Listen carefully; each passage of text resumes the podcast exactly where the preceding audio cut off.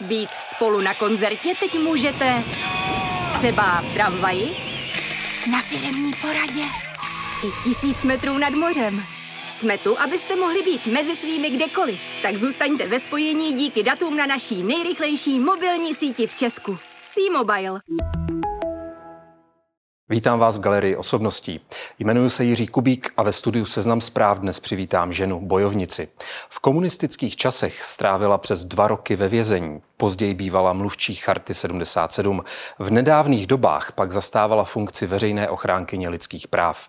Mým dnešním hostem je právnička a také nositelka státních vyznamenání od prezidentů Václava Havla a Emanuela Macrona, paní Anna Šabatová. Vítám vás v Seznam zprávách. Dobrý den. Dobrý den, paní Šabatová. Vzpomínáte ráda? Ani ne. ne? Tak to vás Někdy dneska možná něco, budu, ano. budu chvilku trápit, protože mně se zdá, že ten váš život, eh, který je opravdu naprosto pestrý, fascinující a řekl bych, že v mnohem poučný, tak v různých těch etapách vašeho života si myslím, že stojí za to se jimi probrat a připomenout. Takže doufám, že dneska vzpomínat ráda budete. Tak na ten úvod klasicky bych zkusil si s vámi zahrát takový slovní ping-pong. Řeknu slovo, co vás hmm. napadne. Dobře. Brno.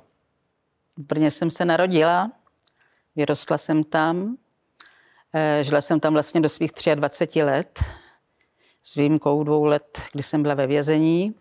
Pak jsem se vdala do Prahy a podařilo se mi dvakrát ještě vrátit do Brna, když jsem dělala zástupkyni veřejného ochránce práv a potom veřejnou ochránkyní práv. Dohromady to bylo 12 let a byl to velmi, velmi příjemný návrat do města mého mládí.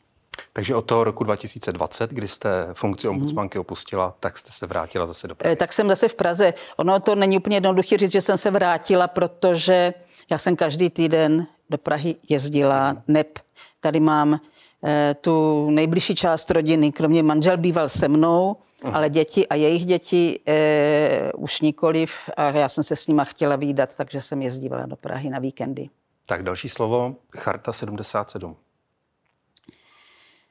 Tak to je velmi důležitá věc v mém životě, musím říct.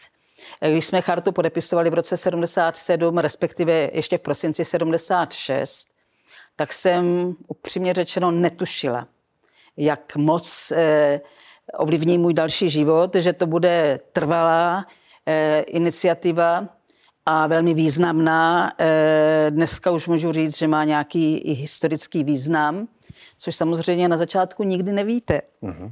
A k tomu se všemu dostaneme. My si tímhle vlastně i trochu představujeme ty kapitoly toho rozhovoru. Hmm. Tak já bych skočil v čase, 90. léta. 90. léta jsou pro mě takový klidový v tom smyslu, že já jsem se E, i vědomně e, ne, neangažovala po revoluci, protože jsem si řekla, že lidí je teďka dost. Jo? Jako podle mě se nedostávalo lidí v 70. a 80. letech na nějakou práci, ale v 90. letech jich bylo dost. Dále jsem se cítila trošku unavená, třeba říci, a co je asi nejdůležitější, chtěla jsem vystudovat vysokou školu respektive dostudovat, což se mě podařilo. Vy jste pak vystudovala ještě jednu, ne? Já jsem pak vystudovala ještě... fakultu a pak eh, právnickou. Pak teorii práva, ale to už byl jenom, jenom doktorát. To už vlastně souviselo s tím Brnem, myslím, když jste byla tou ano, zástupkyní. Ano. Ta inspirace, uh, jako že bych si udělala doktorát z teorie práva, eh, přišla vlastně při tom, když jsem pracovala jako zástupkyně veřejného ochránce práv. A teď tady mám ještě jedno slovo, nebo více slov, řád čestné legie vyznamenání, které jste hmm. získala od... To mi dal, asi to uděluje prezident republiky, ale já jsem to dostala od velvyslance jako při té slavnosti, která se konala v Bukvojském paláci, buď v roce 17 nebo 18, teďka nevím. Od velvyslance francouzského. Od francouzského velvyslance samozřejmě. Tak, berme to jako takové představení toho, o čem všem budeme hmm. mluvit a můžeme začít.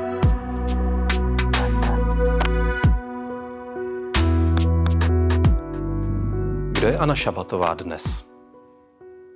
Tak já dnes už e, nepracuju v žádném zaměstnání. Snažím se tak koukat kolem sebe a eh, občas e, přiložit ruku k dílu na nějaké drobnější věci. a taky se snažím věnovat rodině, což dnes už znamená tedy mým potomkům, protože manžel zemřel v roce 21. A jak často si, paní Čabatová, vzpomenete na to, že jste mohla být pražskou primátorkou? Tak jako zpětně viděno nemohla. No ale chtěla. ale v loňských komunálních volbách. Byla tam ambice získat co nejlepší postavení v tom pražském zastupitelstvu a vzpomenu si na to občas, ano, a i o tom občas mluvíme. Mrzí mě to, zejména když vidím eh, konat tu současnou eh, koalici eh, z Pražské radnice, která bych řekla, že je tak o dva stupně horší, než byla ta předchozí. A tam jsme nebyli. Eh, ale prostě hold ne vždycky se věci vyvinou tak, jak by si to člověk přál. Vy jste kandidovala jako nestranička, jestli se nepletu, za sociální demokracii a stranu zelených. Ano, já jsem měla být takovým svorníkem, který vyplývalo to z toho, že mám dobrý vztahy k oběma. Obecně se považuji za levicovou osobu a aby si nevyčítali že je buď eh, lídr zelený nebo sociální demokrat, tak jsem to měla takhle nějak jako sevřít a, a vést. Vy jste tehdy tu nabídku komentovala slovy, že to je úžasná příležitost pro obnovení levice v České republice. Jak to s tou levicí podle vás vypadá dnes? Eh, špatně, eh, tu, v tuto chvíli vypadá, ale já věřím, že to souvisí s tou hlubokou krizi společnosti a to co bylo charakteristické pro levici eh, v těch minulých desetiletích, století, eh, eh, nestačí, není dostatečnou odpovědí na problémy dneška. A podle mě se ještě nepřestrukturovala v podstatě do politického systému levice. Takže myslím si, že komunistická strana, která taky vypadla z parlamentu, je spíš stranou minulosti a ona eh, objektivně, kdybyste dělal analýzu, už nereprezentuje levicové ideje, eh, spíš takové trochu nacionalistické a hodně paternalistické. Eh, zatímco já vidím ještě pořád nějaký potenciál v sociální demokracii, že by mohla tu transformaci zvládnout a začít odpovídat na ty výzvy dneška.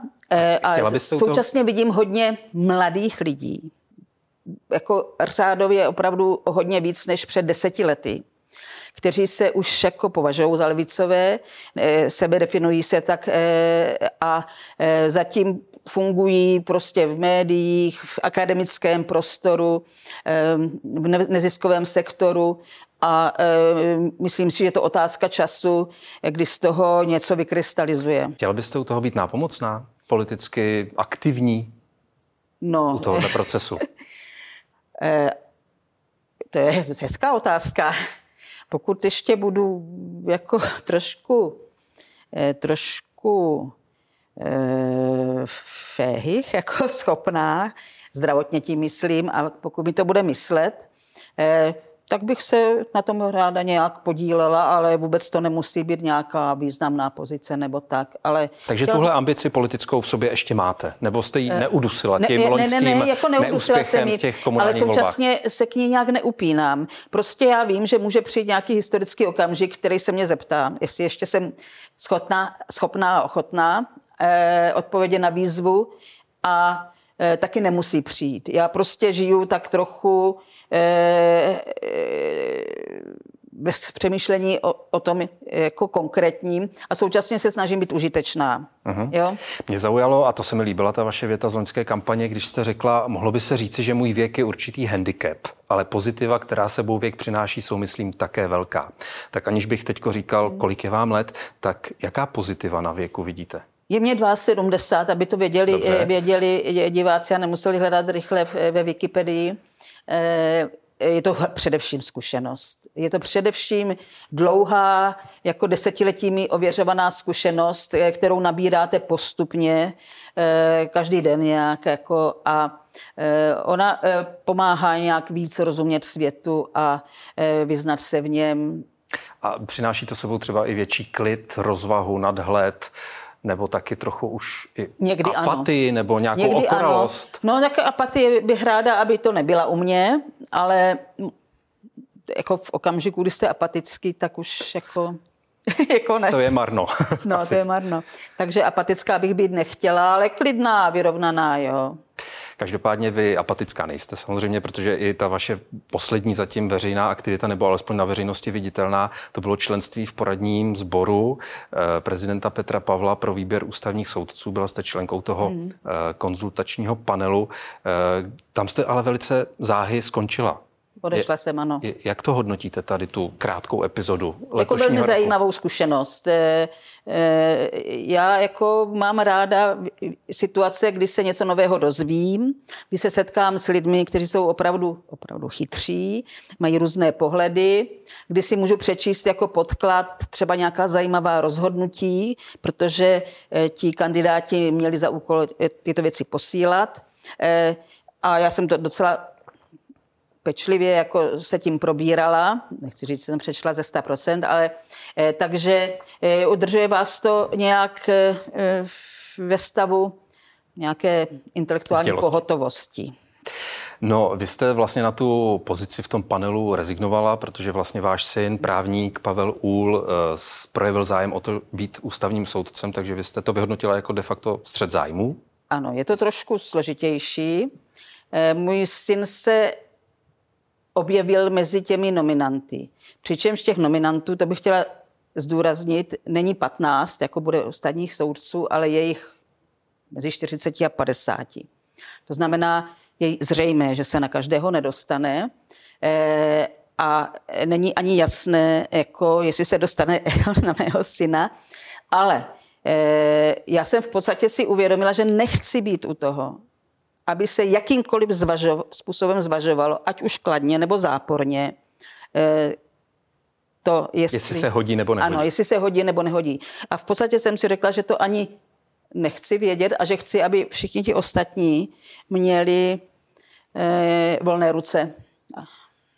Takže jste odešla z toho ano. panelu. Nicméně jednu velice zajímavou část toho rozhodování jste tam zažila a to bylo, když vlastně ten poradní sbor eh, doporučil eh, soudce vrchního soudu pana Roberta Fremra na to, aby se stal ústavním soudcem. Prezident Pavel pak tu jeho nominaci poslal do Senátu. E, nicméně v záhy se ukázaly informace o tom, že pan Fremer na sklonku komunistické éry soudil případy lidí, co opustili Československo, emigrovali, vynesl v to v té věci řadu rozsudků. Překvapilo vás to, že takové informace se objevily a vy jste jako poradní sbor neměli? Trochu mě to překvapilo, ano. E, ano, e, protože my jsme ty informace skutečně neměli. My jsme samozřejmě věděli, že on byl trestní soudce několik let a teoreticky je určitá pravděpodobnost, že každý trestní soudce někdy nějakou eh, takzvanou 109 soudil, ale já se přiznám, že mě zaskočilo to množství. Za tři roky 129 rozsudků mně přišlo hodně. To znamená, že ho to i ve vašich očích do jisté míry diskvalifikovalo? E, já jsem velmi ráda, že to dopadlo, jako to dopadlo. To znamená, že on sám uznal, ano. že není dobrým ano. adeptem. Ano.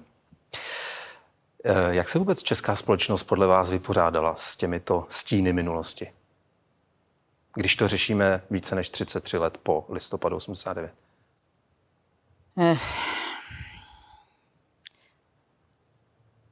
to je téma, který já teda nemám nějak zvlášť v oblibě, abych posuzoval, jak jsme se vyrovnali. Každý se nějak vyrovnává sám. A e, společnost samozřejmě přijímá taky nějaká opatření.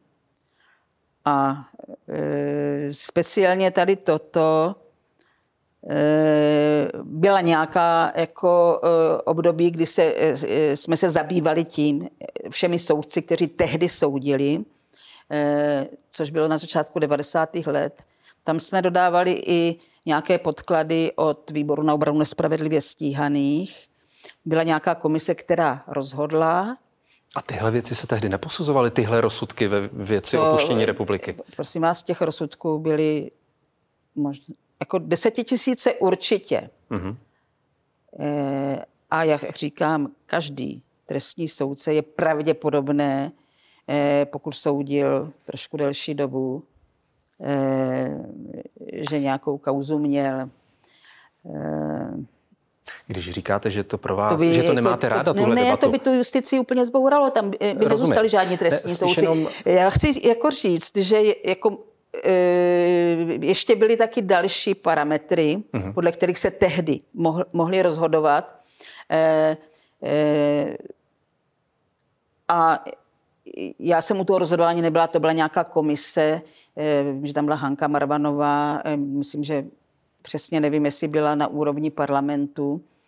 A já jsem to přijela tak, že někteří lidi jako odešli z té justice a že hold ti, co zůstávají, jako budou nějak eh, hmm. pracovat a uvidíme, jak, jak, jak budou fungovat. A teďka chci říct věc, vrátím se k tomu uh, Fremrovi. Eh, on měl velmi dobrou pověst jako ten soudce po eh, roce 89. Eh, eh, dokonce Mm, v mezinárodních institucích byl velice ceněnou jako soudcovskou osobou. Eh, on byl eh, předseda trestnímu soudu eh, mezinárodnímu a já si kladu otázku, jestli nějaká zvláštní přísnost jako v něm není, která ho vlastně dobře kvalifikovala k přísnost a spravedlnost k těm dalším výkonům. Jestli se to taky nějak jako neprojevilo i v té minulé době, eh, protože eh, on měl nějaký pohled na svět, který byl jiný než je dnešní. My už, se těžko, my už se dneska těžko vžijeme do toho, jak ti lidi tehdy přemýšleli a co považovali eh, za správné a, a co sami věděli už tenkrát, že správné není. A, to je... a já to vlastně nevím, on to, myslím, málo kdo úplně přesně přizná. Eh, třeba, že mu to přišlo normální, že eh, se lidi za to, eh, že se snaží opustit republiku, posílají někdy do vězení a někdy dostávají podmínku. Těch případů většinou bylo, ještě chci říct, to byly většinou lidi v zahraničí, kterým se to podařilo a oni je zpětně soudili tady a tady přišli o majetek. Ano, většinou přišli o majetek. No. A to je asi ten důvod, proč tu debatu nemáte tak ráda. Že, že ano, je to je to hrozně velmi, nejednoznačné v tomhle Ano, směru. je to velmi složité. Já jenom si říct, že jsem ráda, že to dopadlo potom, jak to dopadlo, protože ústavní soud je instituce, eh, která by měla mít respekt celé společnosti a eh, tyto věci by mohly způsobit, že by část lidí nedůvěřovala. Takže eh, ve výsledku mm, já děkuji doktoru Fremrovi, že se rozhodl, jak se rozhodl.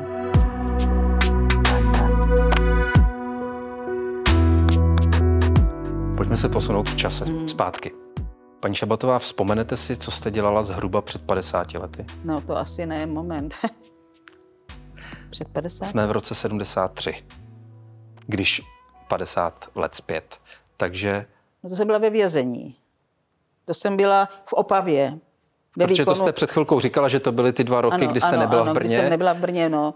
Vlastně jenom rok, protože jsem byla rok ve vazbě v Brně a rok jsem byla ve výkonu trestu v Opavě. Tak, vy jste vlastně byla odsouzená, jestli se nepletu, v roce 71 na tři roky eh, společně se svým otcem Jaroslavem Šabatou mm. a se svými dvěma bratry. Mm. Můžete připomenout jenom, co jste tehdy provedli z pohledu toho režimu komunistického? Ano, eh, podíleli jsme se na, to byla největší část obžaloby, pak tam byly ještě další věci, drobnější. Podíleli jsme se na velké letákové akci, která měla své aktéry jako v Brně a v Praze, v celé řadě skupin, které se dohodli na společném postupu před volbama v roce 1971, kdy se vlastně ta státní moc po sedmi letech, to znamená díl, než bylo volební období, odhodlala udělat první volby po roce 68 a vlastně z nich chtěla udělat takové referendum o tom, o sobě, o, o své nové vládě, eh, která eh, všechny věci, které se děly v 68. přejmenovala. A, nastala takzvaná normalizace. Ano, a nastala takzvaná normalizace. Takže my jsme s tím hluboce mhm. nesouhlasili, já teda určitě jsem s tím hluboce nesouhlasila a ta výzva v tom letáku byla, pokud s tím také nesouhlasíte, nejděte volit, protože právo není, eh, volit není povinnost, ale je to právo. Eh, šlo o to, že eh, byla taková mediální masáž každý den velice moc, že všichni půjdou volit. A vytvářel se dojem, že to je povinnost, občanská povinnost, morální povinnost. Jako, to je samozřejmě bylo zastřené, ale jako ten tlak na to, aby všichni přišli, tam byl skutečně mediálně velký. A takže bylo to připomenutí, že to je právo a nikoli povinnost. E, vám bylo tehdy 20 let. Mm-hmm. Jak vás to poznamenalo v tom mládí? Ta zkušenost? Já myslím, že nějak špatně, jako ve výsledku a e, s odstupem času. Samozřejmě já nikomu nepřeju, aby byli ve vězení. Vězení je nepříjemná věc a to i když jsou tam třeba lepší podmínky, e, i horší, protože to, co, o, o co vy přicházíte, je ta svoboda, to si uvědomíte až potom, co to znamená všechno, e, co to všechno obnáší. Ale ta zkušenost, e, jasně svým způsobem čerpám celý život, jako lidsky, určitou empatii vůči tomu světu. Zajímám se o vězeňství taky jako, i když nejsem zrovna příští týden do nějakou konferenci o vězeňství, o ženách ve věznicích. A e, taky jsem to velmi profesně zužitkovala e, v, e, hlavně jako zástupkyně veřejné ochránce práv a ochránkyně. To znamená, jezdila jsem znovu do věznic a posuzovali jsme podmínky. A čtyři roky jsem byla taky v Evropském výboru pro zabránění mučení, kde jsem to, co jsem dělala jako ombudsmanka tady, teda vůči věznicím, to jsme dělali po evropských zemích. Vy jste taky získala posléze, později tedy eh, cenu OSN za boj za eh, lidská Cenu práva? OSN jsem získala jako úplně tu první, v roce 1998. Jako první žena z východní Evropy? To je pravda, ale hlavně to bylo z mých vyznamenání, kterých mám ještě víc, jako já mám ještě polský vyznamenání a český, eh, tak ta cena OSM je, je z roku 98 a uděluje se jenom jednou za pět let pěti lidem na světě. Já jsem na ní se sakramensky hrdá. No. Vy jste tady zmínila už eh, svého manžela Petra Ula, s kterým jste se, jestli se nepletu, poznali po té, co jste z vězení eh, odešla. Eh, on sám později byl pět let ve vězení, někdy na konci On byl 70. dvakrát, let. čtyři a pět. Čtyři předtím, než jsme se znali a pět jako v době manželství. Tak a mezi tím jste podepsali Chartu 77. Mm-hmm. Co je taky zajímavé, že vy jako manželský pár jste oba byli aktivní v té Chartě 77. Nebývalo to tak zvykem, že vždycky v té rodině byl prý jeden člověk, který jakoby zůstával ten, kdo se bude starat o děti, přijde vězení. To je ně, někteří jako takhle je to interpretují, ale třeba Němcovi byli taky oba dva aktivní. Eh, já myslím, že to neplatí to úplně stoprocentně, ale jako, co, co je asi důležité, že jsme byli oba dva aktivní opravdu hodně. Opravdu hodně. Eh, zejména můj manžel je extrémně pracovitý člověk a ono to mělo své výsledky a důsledky. Eh, já myslím, že jeden z těch důsledků je, že ať bylo zavřené v tom 69., tak v tom roce 79, tak vždy se dostal jako na čelo té eh, jako, jako, té, jako skupiny, kterou, mm-hmm. jako, jak byla souzena ta mhm. skupina, což byl konstrukt samozřejmě státní bezpečnosti. A e, tam se vždycky vypracoval e, svoji jako pílí a pracovitosti. Bohužel to znamenalo také nejvyšší trest vždycky. No, vy jste byla mluvčí charty, ale to mm-hmm. bylo v letech mm-hmm. 80. v roce 86. 6, 86. Dalo by se říct, že to bylo na sklonku té komunistické éry, ale to v tu dobu nikdo nemohl vědět. To ještě nebylo, to ještě byly čtyři roky. Co to pro vás tehdy znamenalo, být mluvčí v roce 86? Znamenalo to pro mě určitou cítila jsem to i určitou poctu, jakože jsem byla vybrána, ale hlavně velikou odpovědnost. Velikou odpovědnost za to, že s těmi dalšími dvěma lidmi budete přijímat takové dokumenty, které budou konsenzuálně jako e, přijímány celým tím společenstvím. Proto se taky ti mluvčí vybírali z různých politických proudů. A e, e, já tohleto a tu odpovědnost eh, nejenom u sebe, ale u těch jako všech ostatních chápu jako jeden eh, eh, z momentů, který dovolili chartě přežít 13 let a ner, jako nerozštěpit se. Jo? Protože lec jaké hnutí důležité se začne štěpit na radikály a na umírněné a lidi mají různé představy a taky různá ega. A já bych řekla, že právě velká zodpovědnost de facto všech těch mluvčích, tak jak postupem těch let přicházeli a odcházeli, byla, že na tohle vždycky se velmi myslelo. Eh, takže jako na prvním místě to znamenalo pro mě tohle. Uh-huh. Pak samozřejmě jako byl to zvýšený zájem eh, státní bezpečnosti během toho roku ještě zvýšenější, než jako jsme požívali jindy. A zajímavá zkušenost i tím, že jsem za chartu třeba se účastnila nějakých jednání, třeba Eh, byla tady náměstkyně ministra eh, zahraničí Spojených států, eh, byly tady nějak těch zahraničních delegací tady bylo hmm. víc. Teď... To Jenom, pardon, že vám do toho skočím, ale to štěpení, o kterém jste říkala, že se podařilo zabránit mu v rámci Charty 77, tak ono se vlastně pak projevilo to názorové rozpětí uvnitř Charty v těch 90. letech, že jo? nebo na to začátku těch 90. úplně let. normální, že v době svobody eh, už ani to, ta jednota není tou hodnotou, jakou je před tím rokem 89. Tam právě jde o to zase vytvořit eh, pluralitní podmínky eh, demokracie.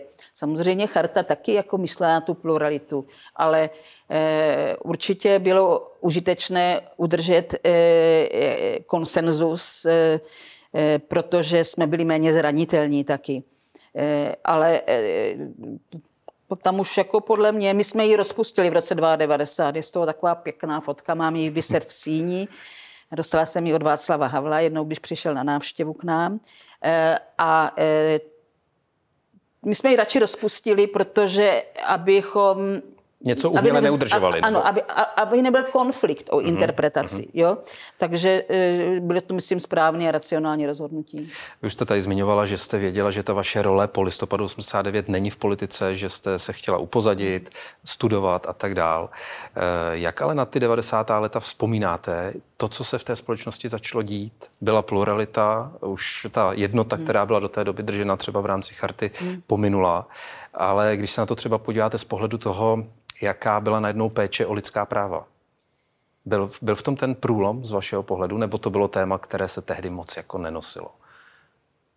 Tehdy jako to pojetí lidských práv, nebo ta představa, představa hmm, u většiny lidí byla, že to jsou jenom politická práva a politické svobody. A ty jsme požívali, uh-huh. je mhm. třeba říct. A tam si myslím, že nějaký větší deficit jako nemáme a že docelkem dobře funguje i ta soudní ochrana, pokud jde o klasické politické svobody. Ale eh, lidská práva jsou širší pojem, jsou to taky práva sociální a jsou taky práva osobnostní. Třeba to, jak se lidé eh, mají v různých institucích, kde stát jako vlastně prostřednictvím teda těch personálů Eh, vytváří podmínky od těch, kde jste nedobrovolně, jako je věznice, policejní cela nebo zařízení pro zajištění cizinců, až po ty, kde jste dobrovolně, že to uzavíráte jako nějakou sociální službu, eh, domovy pro seniory, domovy pro lidi s nějakým uh-huh. handicapem, eh, případně to je nějaký pomezí jako pro v psychiatrických léčebnách. A to je velké téma lidskoprávní, Eh, kde v 90. letech teprve začínalo eh, ty úvahy, ani se úplně tolik neděli pod hlavičkou jako lidských práv, ale ve všech těch oborech se najednou objevili lidi, kteří cítili, že, že ta praxe minulých desetiletí jako nebyla dobrá, nebyla dostačující, byla příliš represivní a to jsou procesy, kterými si prošla ale i západní Evropa. Ono to úplně nesouvisí jako e, s, s tím, jestli ten režim byl demokratický nebo e, nebyl demokratický jako ten náš, ale hodně to souviselo s tím, jak ty instituce vznikaly v 19. století. E, tehdy jako pokrok samozřejmě a postupně eh, se ukazovalo, že jsou možné alternativní přístupy, šetrnější a to se velice těžce prosazovalo, protože ty věci jsou nějak zaběhnuté. Jo? Takže eh, ta západní společnost proti nám měla tu výhodu, že ty debaty vedla třeba už od 60. let, docela jako docela dlouho, otevřeně a postupně se reformovala a na nás to přišlo vlastně v, tom, v těch 90. letech. Vlastně když i, to vše, I když v 60. jako tam byly náznaky třeba ve vězeňství, jako uh-huh byly velice progresivní pohledy, profesor Novotný, ale to se všechno utělo tím, tím eh, srpnem 68. Hmm. Vlastně už to, že vlastně institut ombudsmana byl utvořen, schválen na konci 90. Ano. let, nebo možná v tom roce 2000, ano. tak z toho je vidět, že to tady asi těch deset let nikdo no ano, možná nepovažoval za to, důležitou Možná věc. ani nevíte, nebo už si nebudete pamatovat, eh, eh, že byla velmi silný odpor k tomu, aby vznikla instituce ombudsmana. Byla to tehdy především ODS, která o tom nechtěla ani slyšet. Eh, pravda je, že si asi úplně ne, neuměli představit, co to znamená. Eh, to si málo kdo vždycky dovede představit, když vzniká něco nového. Eh, ale ano, a prvním ombudsmanem byl Otakar Motail. Otakar. A vy jste byla jeho zástupkyní, ano. to jsme v těch letech 2001 až 2007. Výborně, no. A vy jste se pak vlastně po té šestileté pauze vrátila už v roli ombudsmanky, takže jste tam byla od ano. roku 2014 A mezi tím jsem učila na katedře sociální práce a velmi jsem využívala tu zkušenost, eh, tu zkušenost eh, z té praxe, kde jsem měla desítky a stovky jako konkrétních případů, což je hrozně dobrý, když uh-huh. jako mluvíte se soci, jako s budoucíma sociálníma pracovníkama. A navíc jsem měla už tu zkušenost, že jsem si udělala ten doktorát a uměla jsem to uchopit i teoreticky, což jako předtím úplně nebylo. A když srovnáte ty dvě období, kdy jste v tom úřadu byla, s tou pauzou mezi tím, eh, lišily se od sebe ty dvě etapy třeba co do podnětů, které od lidí přicházely? Lišily se. Lišily se, Eh, my jsme v některých oblastech eh, padli na opravdu pole neorané, třeba v oblasti sociálně právní ochrany. Eh, tehdy taky ještě velice opravdu problematické podmínky v těch sociálních zařízeních. To je ta a, druhá etapa, když už jste byla ne, ombudsmankou. to právě poprvně. Když jsme padli, říkám, na pole neorané, jo, to znamená, jo, jo. Jako, že to tam fakt mm-hmm. jako vypadalo hodně špatně. Mm-hmm. Třeba v některých eh, výchovných ústavech to mm-hmm. bylo strašné. Jako, eh, eh, opravdu jste měl pocit mm, 50 let zpátky eh, represivní, jako bez nějakých progresivnějších pohledů jako na výchovu. Eh, a v tom druhém období jsem vlastně mohla sledovat, eh, že se to v řadě oblastí skutečně jako postupně eh, posouvalo. A vlastně jsem s radostí konstatovala, že nějaký pokrok, pokrok existuje. A druhý aspekt je, že se otevřela nová témata, která vůbec jako třeba LGBT eh, eh, to, to za prvního mandátu prakticky jako vůbec se nám jako téma neodvěřilo, eh, ne, neobjevilo. Jako žádný podnět nepřicházel v tomto směru? No, byl tam jeden podnět, ale jako hmm. třeba z 30 tisíc hmm. jako za, za ten mandát. Eh, kdežto eh, mezi tím se ale taky ombudsman stal orgánem, který má dohlížet na, nad diskriminací jako a má se snažit předcházet diskriminaci a pomáhat obětem diskriminace. Tento úkol tehdy ještě neměl, když jsem byla v tom prvním mandátu. Takže se objevila opravdu jako i nová témata.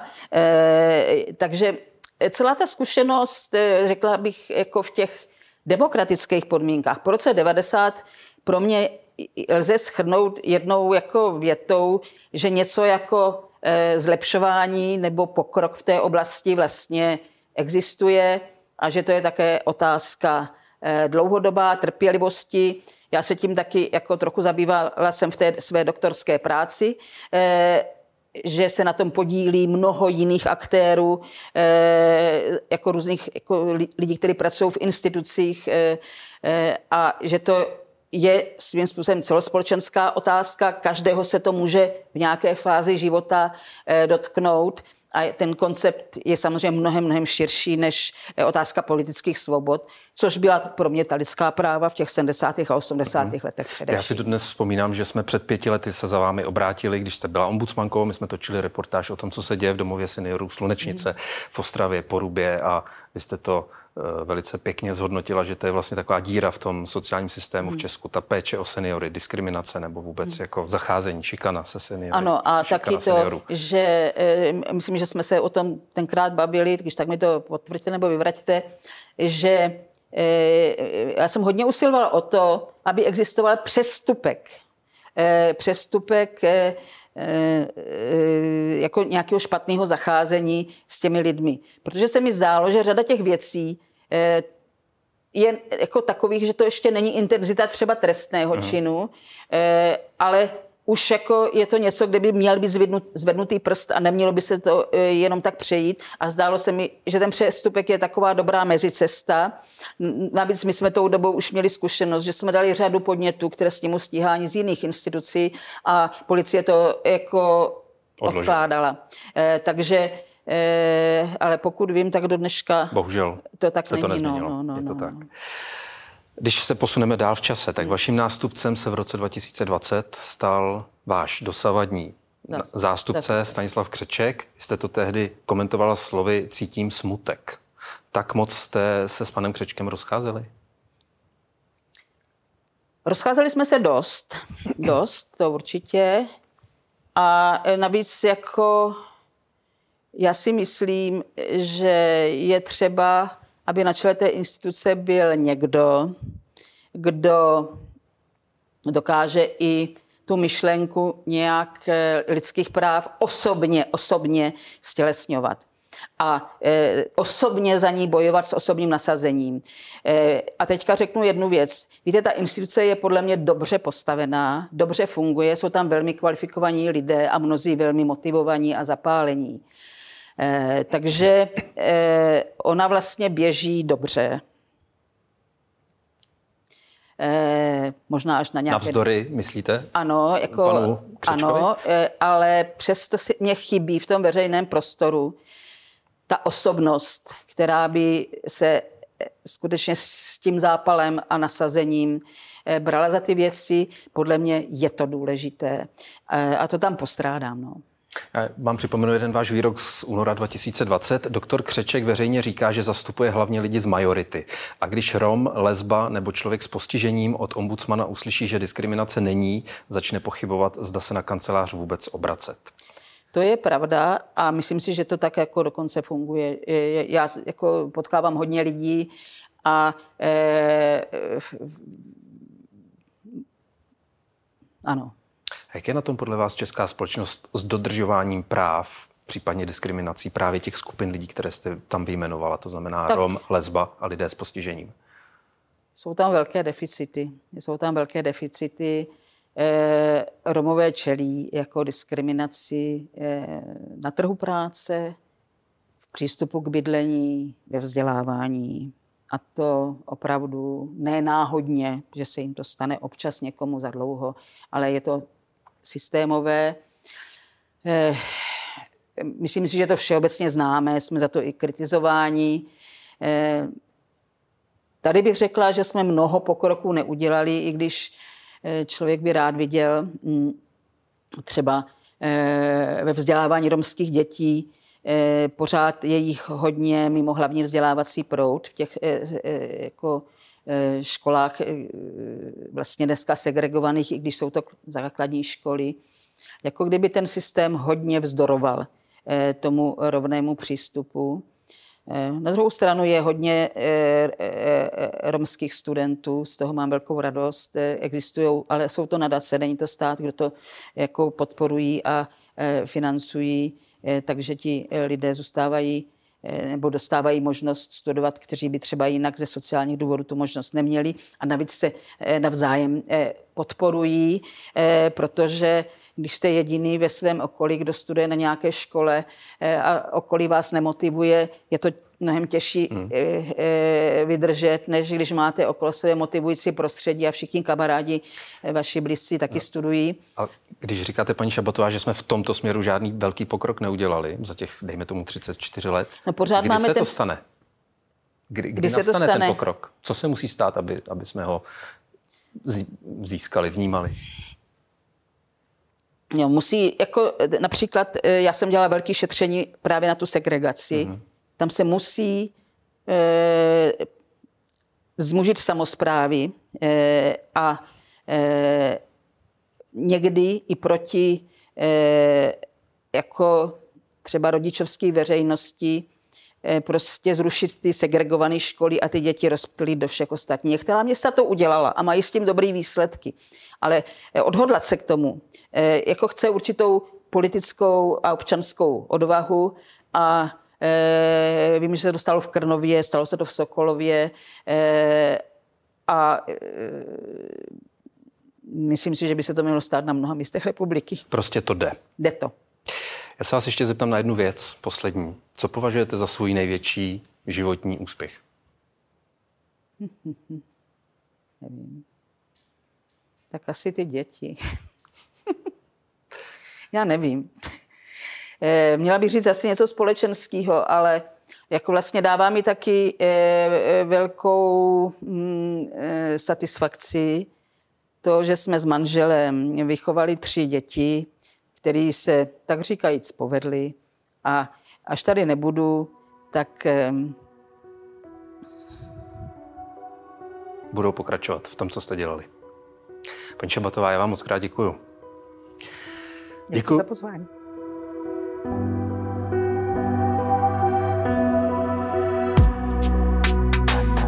Děkuji i vám, že jste dnešní galerii osobností s Anou Šabatovou sledovali nebo poslouchali. Máte-li pro nás nějaký vzkaz nebo tip na dalšího hosta, napište na adresu otázky zavináč Loučí se s vámi Jiří Kubík.